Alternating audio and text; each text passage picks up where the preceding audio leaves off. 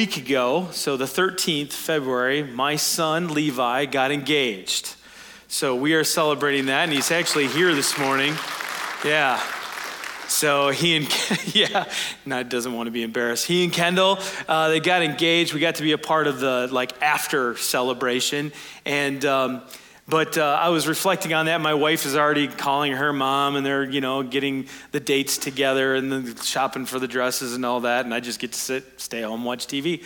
Um, but you know, I was reflecting on that, and I thought, you know, th- this is good because Levi grew up, you know, uh, with with a healthy, you know, parenting and family relationship. My wife and I'll be 30 years this August, and uh, you know, yeah, yeah, she stayed.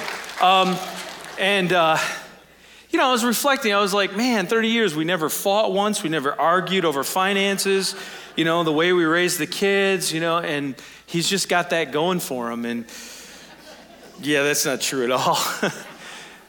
Because isn't that true? Like, whether it's your relationship with your spouse or other people, you both come from different backgrounds, different personalities, uh, and you bring things into relationships, you know, family, faith, finances. Uh, for my wife and I, we have different ways that we, that we deal with things and different beliefs that we have. Um, I know, like, I love sci fi. She likes the feel good movies where everybody's happy and gets what they want in the end of the movie, that kind of thing. No one dies. That's kind of her thing. I like the everyday, like, routine. And she likes to think about, like, well, when's, we got back from vacation recently, and the next morning she said, uh, 14 weeks. I said, what's 14 weeks? She's like, that's the next time we get to go away. Like she was already thinking, you know, and I'm like, oh, what am I doing today? You know, it's just that it, we, we just have different ways of approaching life. And so, with all of our differences, you know, I mean, she, I like the dogs, she loves them, and, and, uh, but we both agree, we both agree that the grandson, he's awesome, right? So, but we all have differences in our relationships, and sometimes those differences cause a lot more conflict. It's not just something that we easily work through. And so, this series that we're going through on Ephesians uh, chapter 4 uh, is how, how, do, how do we deal with this? And today I want to talk about uh, what, what do we do when we have those differences and different issues in our lives. And it might be uh, issues with a parent or a sibling or a, another student. Uh, it could be a spouse, a colleague, a neighbor, a coworker. Could be someone that you have an acquaintance with on social media and you have your differences and you're going back and forth. But those differences cause conflict. And our relationship and our lives suffer because of that. My, my son was telling me, Levi's at Grand Valley, and he was telling me doing some poli sci classes and statistics and putting those things together. And they did some research in class and discovered that the gap that is happening today, and this is not going to be a surprise for you guys, the gap that is happening when it comes to the political polarization, the, the, the, differences in our culture, in the North American culture, is greater than what it was during the Civil War. And you can see some of that. And so I know that there are tensions that are out there. There are differences that cause conflict in our relationships. So, what do, what do we do with this? What does the scripture have to say? Well, this is verse 3. I know it says uh, verses 1 through 3, but this is verse 3. Paul in Ephesians 4 has taken us on a journey and if you haven't been here for the series you need to go online and, and see you know the, the first couple of weeks here but in verse 3, Paul tells us that we are to make every effort to keep the unity of the Spirit through the bond of peace. There's a coming together that Paul says we need, we need to be working on. And this word effort in the, in the Greek, scholars would say that in the English it's not strong enough. That in the Greek it means to make haste, to hurry, to be urgent. That it's something that we are to be after, we are to be pursuing. It's not just, well, make an effort, but it's something that's, that's, that's more of a call, it's a drive. Make every effort to keep, that is, to guard, to protect. What are we protecting? The unity or oneness that we have in the Spirit. There is a unity or a oneness that we have in Christ. Paul understood that there was differences. Paul who's writing this letter to the church in Ephesus even writes to some of the differences. He talks about the Jews and the Gentiles early on in the book because there was some tension that was going on there. The Jews, way, way over here, right, they, they said that when you come to Christ, you should uh, also follow the law because, after all, Jesus was Jewish. So we should be, if we're going to be more like Jesus, we, we need to follow the rules and be Jewish. And then the Gentiles over here were like, well, no, we don't. and Paul was kind of caught in between, but God had called Paul to the Gentiles and Peter was reaching out to the Jews. So there was conflict, and you see this in the scripture, even in the book of Galatians. There was some tension between Peter and Paul. Peter was a disciple, a follower of Jesus Christ. Paul came a little bit later, but was called out by Jesus after his resurrection to lead and to go after the Gentiles. So you've got two people that God has called that are trying to do their best, and they have two different approaches on how to do that. It causes tension. Paul would later run into problems with uh, Barnabas and John Mark. They, they traveled with him on his first missionary journey, but they had some issues of the way John was doing his job or his ministry, and Paul said, Yeah, go home. And so Barnabas was like, Well, if he goes, I go. And Paul was like, See ya. You don't read about all those conflicts all the time in Scripture. You don't, but that happened. And so they were both doing ministry. John Mark wound up writing one of the gospel stories about Jesus while Paul is on his uh, second and third missionary journey with someone else. So they had great things they were bringing to the table, but they had a different approach on how to do it. Paul understood this. He later writes in Ephesians 5, he talks to uh, wives and husbands, uh, children and their parents, uh, employees and employers, like all of those differences and how we are to come together when it comes to this idea of unity in the Spirit, this oneness in the Spirit of Christ.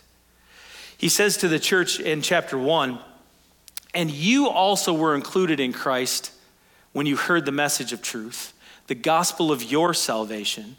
When you believed, you were marked in him with a seal the promised Holy Spirit, who is a deposit guaranteeing our inheritance. Paul says that when you become a follower of Jesus Christ, doesn't matter your background, doesn't matter uh, your nationality, doesn't matter what you've gone through, what you've done, when you become a follower of Jesus Christ, you inherit the kingdom. You are a part of God's family. And you know this because God gives you his spirit dwelling in you to help you to live out that relationship with God. And just because we have that doesn't mean we don't have differences, but it means that there is one thing that unites us together, and that is our relationship with Christ. And that is what, that is what Paul says we are to protect right?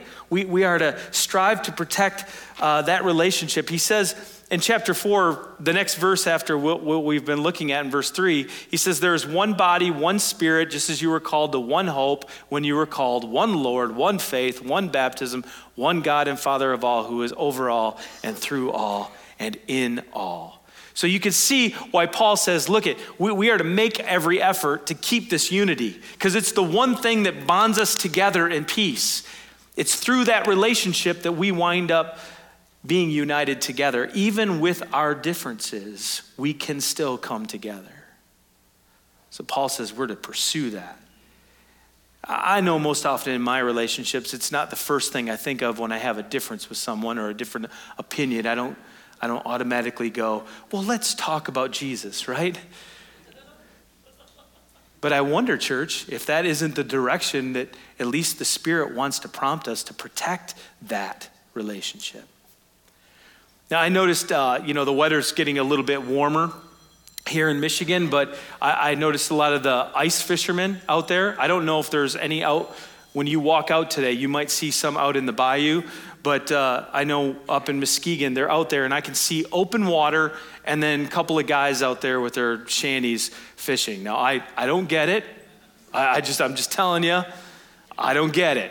I like the water, don't like being on it when it's frozen, but it, it they're out there, and uh, I keep thinking, like, how safe is this, right? Because a year ago, some of you might recall, a year ago on Lake Erie, there was over 100 fishermen out there, and the ice that they were on broke away from the mainland, and they were floating out on Lake Erie on this like spot of ice. 46 fishermen out there, right, by themselves. And some of them are over here on the edge, and some of them are over here on the edge. Well, when that breaks off, right, they, they're all kind of huddled together, you know, like, what do we do now, right? I can guarantee you that when they were huddling together, they were not going, they were not talking about their differences, right?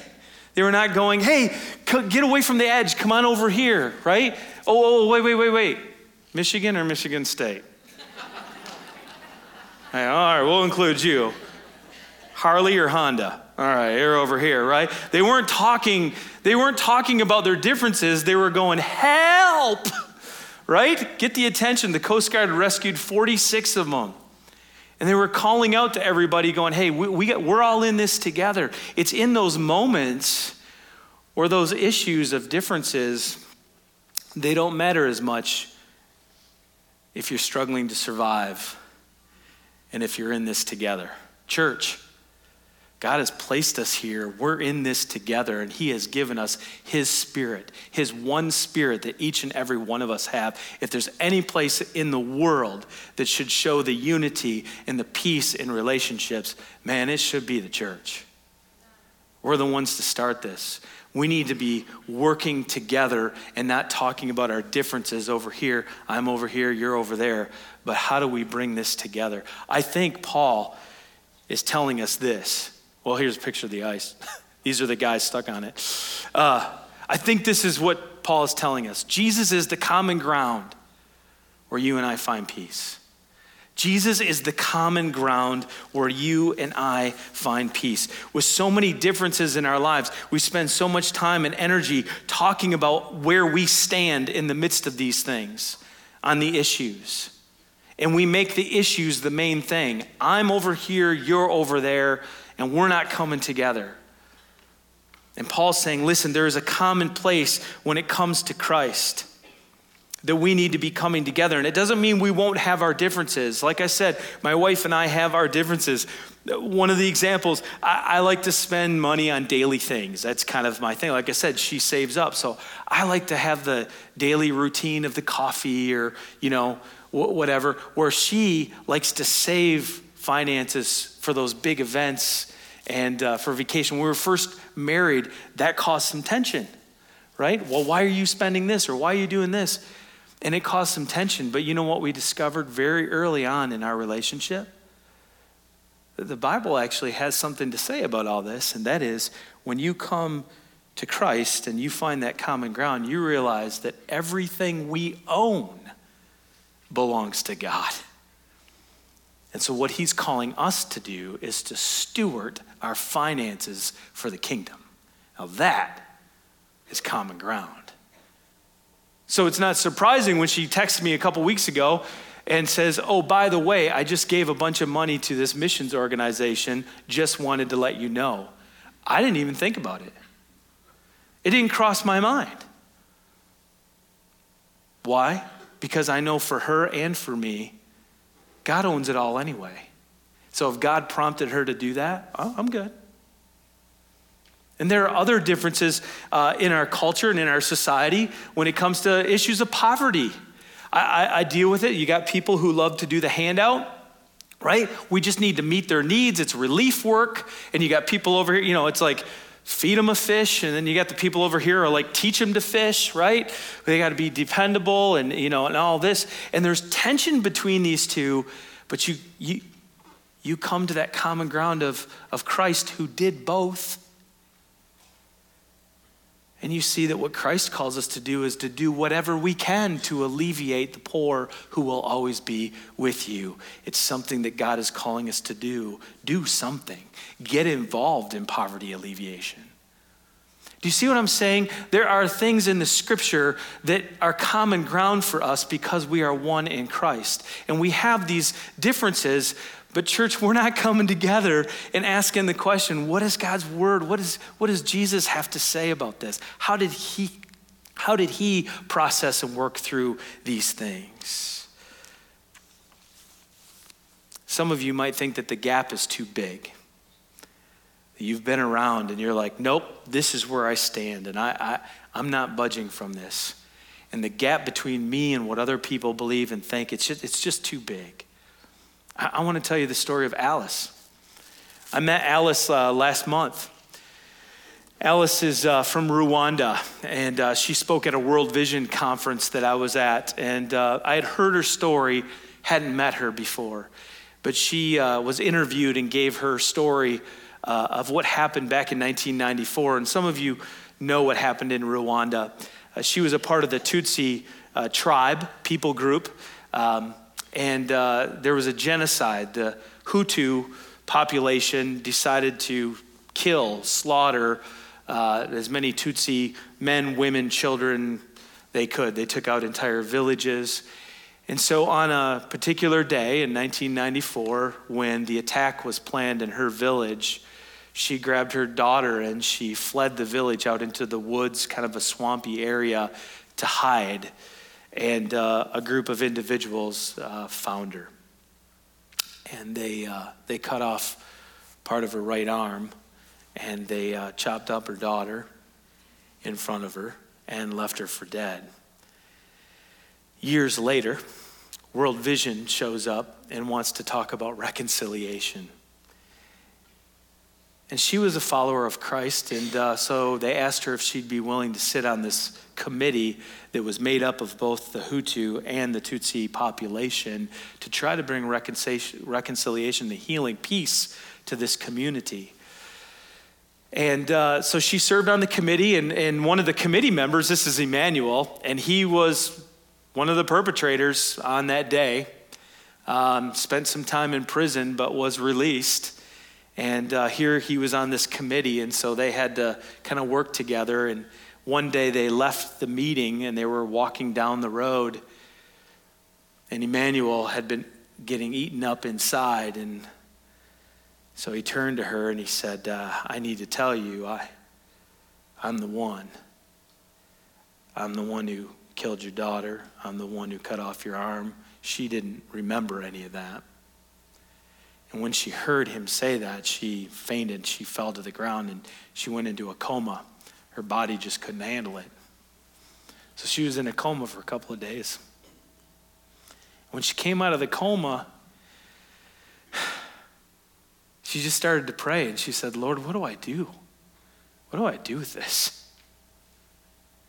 And so she prayed about it and started searching the scriptures. Two weeks after she was let out of the hospital, she found Emmanuel. She pulled him aside and she said, The Bible says that if we forgive, we too will be forgiven. So I want you to know I forgive you. And today they still serve on the committee together and try to bring peace to a country that was ravaged by differences. But they found that their common ground was Christ common ground was Jesus. If you think your gap is too big, I'll have you call Alice.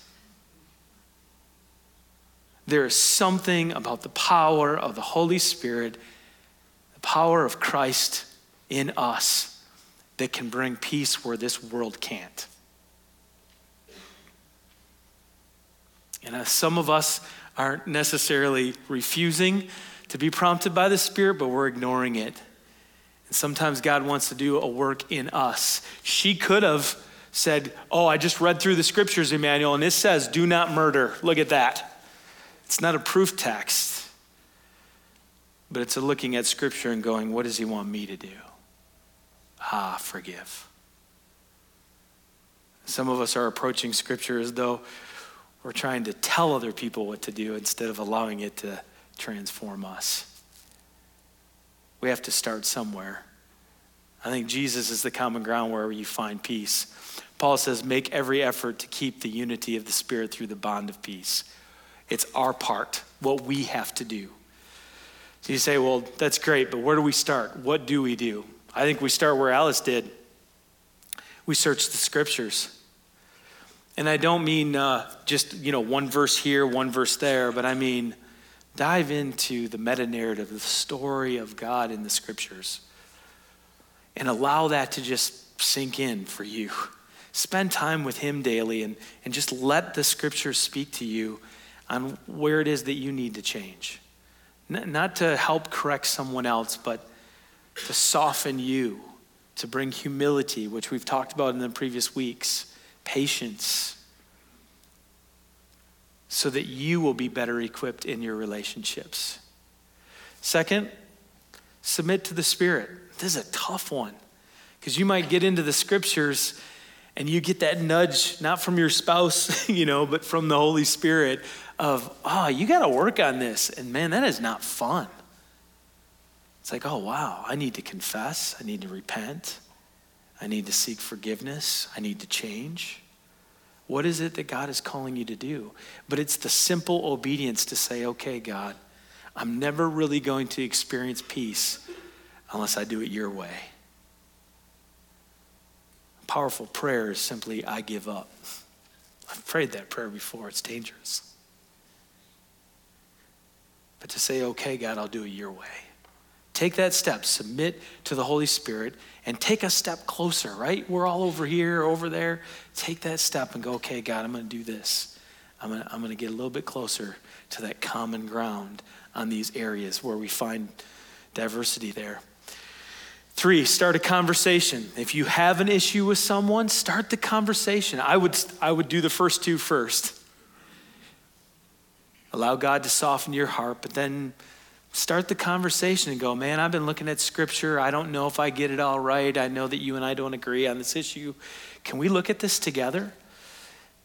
I know we have the, as followers of Christ, we all have the Spirit in us, but God is working in the lives of those who have yet to decide to follow Jesus. What a powerful way to go, hey, I've been looking at what the Bible says. I don't know what your take on this, but would you be willing to look at this with me? Can, can we do this together and just talk about this? And find that common ground in Christ. I think it's what God wants us to do. Jesus is the common ground where you and I find peace. If there's any place in our world where this should exist, it's the church. It's why Paul entreats us to make haste in guarding that oneness in spirit through peace. And with all the differences going on in our world, man, I think the world longs for some place like the church to kind of go, this is what it looks like.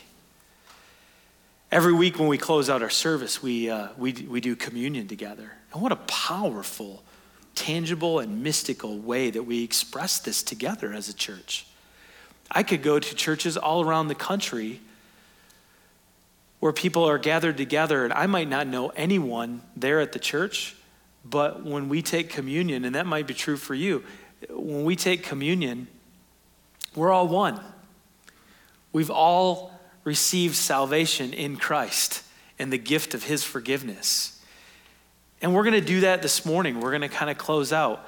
But I wonder if this morning, for some of us, if it isn't that first step for us as we step out of our seats to kind of go, okay, God, this is a very tangible picture of that oneness in Christ, but I, I'm committing myself to say yes to you in whatever area. I don't it could be in a relationship with spouse or a neighbor or whatever, to go, I'm going to take one more step closer to the common ground in Christ on this issue.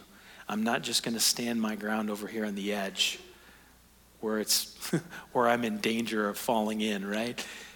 But I'm going to I'm going to move one step closer. And make that a commitment this morning. I do believe that the more we move in that direction, the more peace we'll have, the more peace we'll experience. And that's what God is after through the power of His Holy Spirit at work in us. Let me pray for us. Lord, I ask that uh, even now, Lord, you would convict, challenge, correct, stir us to move in the right direction closer to you, that we might be more like Christ. Lord, I know that we're going to find differences, uh, just like Paul did when it comes to even following Christ. But the fact that we are all united together with Christ means we can do it together and caring for one another and finding true shalom, true completeness and fulfillment in our lives that can only come through you. Lord, I pray if there are those who are here today who have yet to make that decision, Lord, I, I know that your word says that when we are without God, we are without hope in this world. And we might be struggling. There might be those there today who are struggling to find peace in their own walk. Um, God, I just pray that maybe today would be a day that they make the decision to simply say, I give up doing it my way and I want to follow you, Jesus. I pray that they would sense your presence, your grace, your love, and your forgiveness that can only come through Christ. And we pray this, Lord, in the power and in the name of Jesus. Amen.